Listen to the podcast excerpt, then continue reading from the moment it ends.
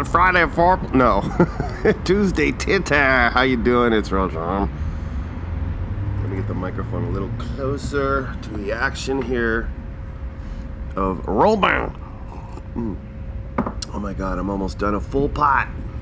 I gotta get off the pot here. And uh, on to today's topic, which is going to be about celebrity autographs, because I'm a fiend. I love getting celebrity autographs.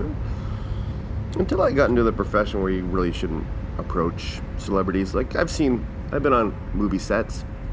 Don't get me wrong. You know, I'll be in the background of the scene that's going on, you know. if I'm lucky, like I had two days on Flag Day, that Sean Penn movie. Oh, I got a great Sean Penn story. I'll save that for the end. But, uh, yeah, there's I was on a bus.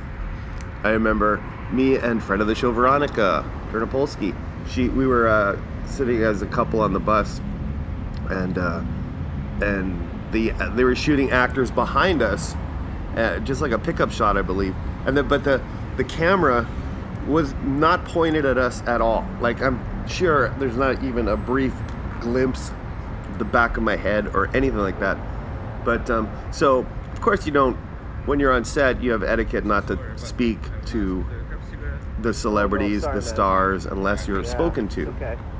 Right. So I've come in contact with, oh my God, Robin Williams. I've been in the same room, and I should say, Bill Pullman. No, not Bill Pullman. Bill Paxton. Boy, did that piss me off. I always get them confused. Bill Paxton, of course. Rest in peace to both of them. Oh my God, so freaking old. Sir Ben Kingsley, Luke Wilson. List goes on and on. But anyway, I made a list of all the celebrity autographs that I have somewhere at Crep Central around here. And now, I'm not going to include a list. This list does not include autographs that I did not, I have, but I wasn't there. I wasn't at the signing of the autograph. For example, I have the limited edition Pinkerton book that came out, numbered, and in it, it included a poster with River Cuomo's um, signature, Rivers, and yeah, I'm not. I wasn't there when he signed it, so I'm not gonna include it on this list. And this isn't a completist; it's just whatever I remembered in the last 24 hours or so. Anyway, obviously the biggest one, uh, Beastie Boys, MCA, Ad Rock, Mike D. Uh, I've told this. I've told the story on a Tuesday Titter, you know, a long time ago. So you can look it up on the SoundCloud home base if you want to scroll, scroll, scroll, scroll, scroll. I know I left it up there. Um, Beastie Boys, First Avenue, something like that. It's called. But it was amazing. Oh my God, that day was incredible. Uh, just hanging out and hopefully I, I, at the exit door at the back of First Avenue.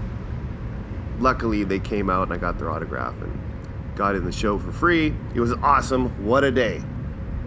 There is another one I'm going to put on this list that, because I did get their autographs when I saw Sonic Youth. Kind of the same thing. I must have learned it from the Beastie Boys. There's a door, a side door where you just wait and hopefully, you know, maybe they're bringing instruments in and out. Um, I was able to get uh, Kim Gordon from Sonic Youth. I got her autograph on a uh, on an American dollar bill. And unfortunately, by the time I got to Winnipeg, I inadvertently I spent that dollar bill somewhere. I was like, oh shit, what was I thinking? All that cheap booze down there. Fogged my brain. Um, Molly Ringwald, when she came to Winnipeg to film a movie, I believe it's called For Keeps. Um, there was uh, she shot around the city, and somehow I've heard that she stayed at the hotel, which is no longer there. I don't believe it's still there anymore downtown. I was just kind of walking around the lobby and eventually hanging out in the gift shop, got, talking to the woman who worked there, um, seeing, you know, trying to find, just trying to meet her. I remember uh, hearing that she was on the top floor and taking the elevator to the, the, this, the second highest floor and going in the stairwell. And sure enough, there were other people there. There's another couple there hoping for the same thing, just a chance to meet Molly Ringwald. And uh, honestly, it's so long ago. I don't even remember how I got her autograph. Like, if I remember correctly, she was walking through the lobby, and I just was there, and I just asked her for a quick autograph. And I remember giving her a poem. and uh, just a stupid ass poem, whatever it was. And then I heard from that that uh, hotel gift shop worker that she liked it. Uh, it could it could be totally wrong, but the end result is I did get Molly Ringwald's autograph, which I thought was pretty cool. Moving on. Um, a lot of bands. It was a really big band. Oh, you know what? Gord Downie, of course. Gord Downie. He uh, they had two nights at the Centennial Concert Hall, and I remember I saw them the first night. Second night I went down in my rollerblades, hung out the back door. Always hanging at the back door, in and out. Eventually, they're someone's going to show up. The whole band came out, but I just bought Coke Machine Glow, and when Gord Downie came out, there was a, like you know like a dozen of us, and he was kind enough to sign everyone's you know, books or whatever, and he signed mine. Um, this is Ron's orange book. It's an orange book. Very nice. So cool. Um, along with other musicians, uh, DJ Shadow. I remember he played at um, goddamn in Toronto. A recently opened Tower Records on the corner of uh, Queen and Yonge. Yeah, it was uh, when Endtroducing came out. It was a big deal, man. It was tons of people and he signed a Cookie move for me, which I thought was pretty cool. Uh, Furnace Face, I'm a huge fan of Furnace Face. I got their signature signatures, which was awesome. Care Failure of Die Mannequin and Anthony Bleed, uh, their her boyfriend bassist at the time. Daz, the drummer, but not the guitarist because he was upset. He, he, he was like, I'm not on the album you want me to sign. I'm not on that EP. No, I'm not signing it. I'm like, fair enough, fair enough. Care Failure, of course, is one of my favorite uh, musicians, that, uh, rockers, who's pretty much missing in action these days, and I'm, I'm so sorry because I just like was. She's so talented, great voice, awesome licks. Not around. Come back, come back, Care Failure. I miss you. Electronic UK band uh, Stereolab. Oh, still love the Stereolab, and um, was fortunate enough to catch them probably about 20 years ago at, at First Avenue. They, they were doing an autograph signing at a record store, and me and my friends knew an employee at this record store, so we got first in line, hung out with them. Fantastic, great, great stuff. And speaking of Minneapolis, once again, um, Bob and David, Bob, Bob Odenkirk, David Cross, uh, after Mr. Show ended, they did a Hooray for America 2002, like a comedy tour, and they played a theater in Minneapolis. Me and some buds went down there, and then after their hilarious live sketch show, it was just a matter of once again finding where the the back enter exit is for the theater, hang out there, and of course other people get wise to this, and so there was a, a small group of us, and uh, the boys came out, Bob and David, and Brian Posehn and um, John Ennis, uh, and they signed. I bought a Hooray for America coffee mug which was it was so dumb. I got Bob and David to sign the bottom of the mug with a sharpie. Like, what was I thinking? Like, what the fuck was I thinking? And um, pretty sure John Ennis signed my Homestar Runner pom pom shirt, and that faded to oblivion. So wasn't my wasn't my smartest moment because yeah, I washed away and eventually that mug broke. Damn it yeah, uh, the Pursuit of Happiness members, Moe Berg, Kris Abbott, and a, a couple others when they played a car show. And I remember when I first was like, wow, this band's amazing. I bought their CD.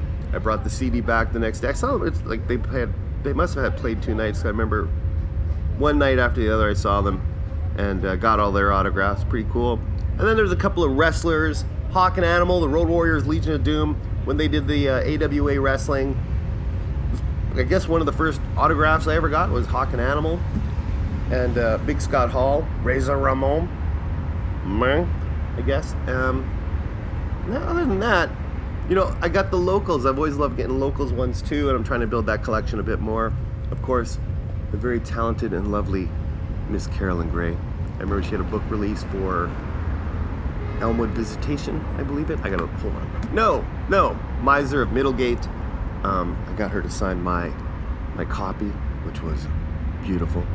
Um, and more recently, Rami Mays, got Rusty Robot. When I buy their CDs, I ask them if they can just little, just little sign a little something. Eve of Evolve Jungle. So I, I, keep the tradition going, man. Just nice, just a little special touch of uh, a little sweet memory of the time that you spent together in a room or after a show or yeah, that kind of shit. So let's wrap this up. SoundCloud, the Manitoba Money Shot podcast is on SoundCloud. Two shows a week. Friday Foreplay, Tuesday titter. If you go to the playlist, you're gonna see a plethora of interviews with top drawer Manitoba talent, be it actor, be it singer songwriter, be it writer. I got them all in the playlist. Check them out. Season one, two, and three. Ongoing uh, interviews coming up as I speak, um, including on Friday Foreplay, the last one. Did you hear it? It's Rito, uh, a really cool young pop musician from Winnipeg, and his song is out of sight. Nosebleed, check it out. You can listen to the show on Apple Podcasts, on Stitcher, on Audible, which is Amazon, I think. And then social medias are, of course, Facebook and Twitter and Instagram, the Manitoba Money Shot podcast. You can find us, uh, we have a YouTube channel. You can go to TikTok, Ronald George Moore. Oh, no, sorry. and uh, yeah, I admit I'm not doing too much on there. but still, it's there. You could always follow, because eventually I'll get something up.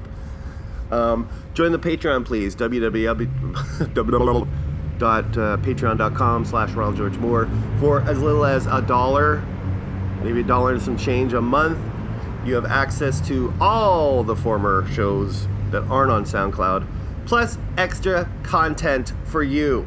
And there's incentives if you want to join at a, a slightly higher rate per month.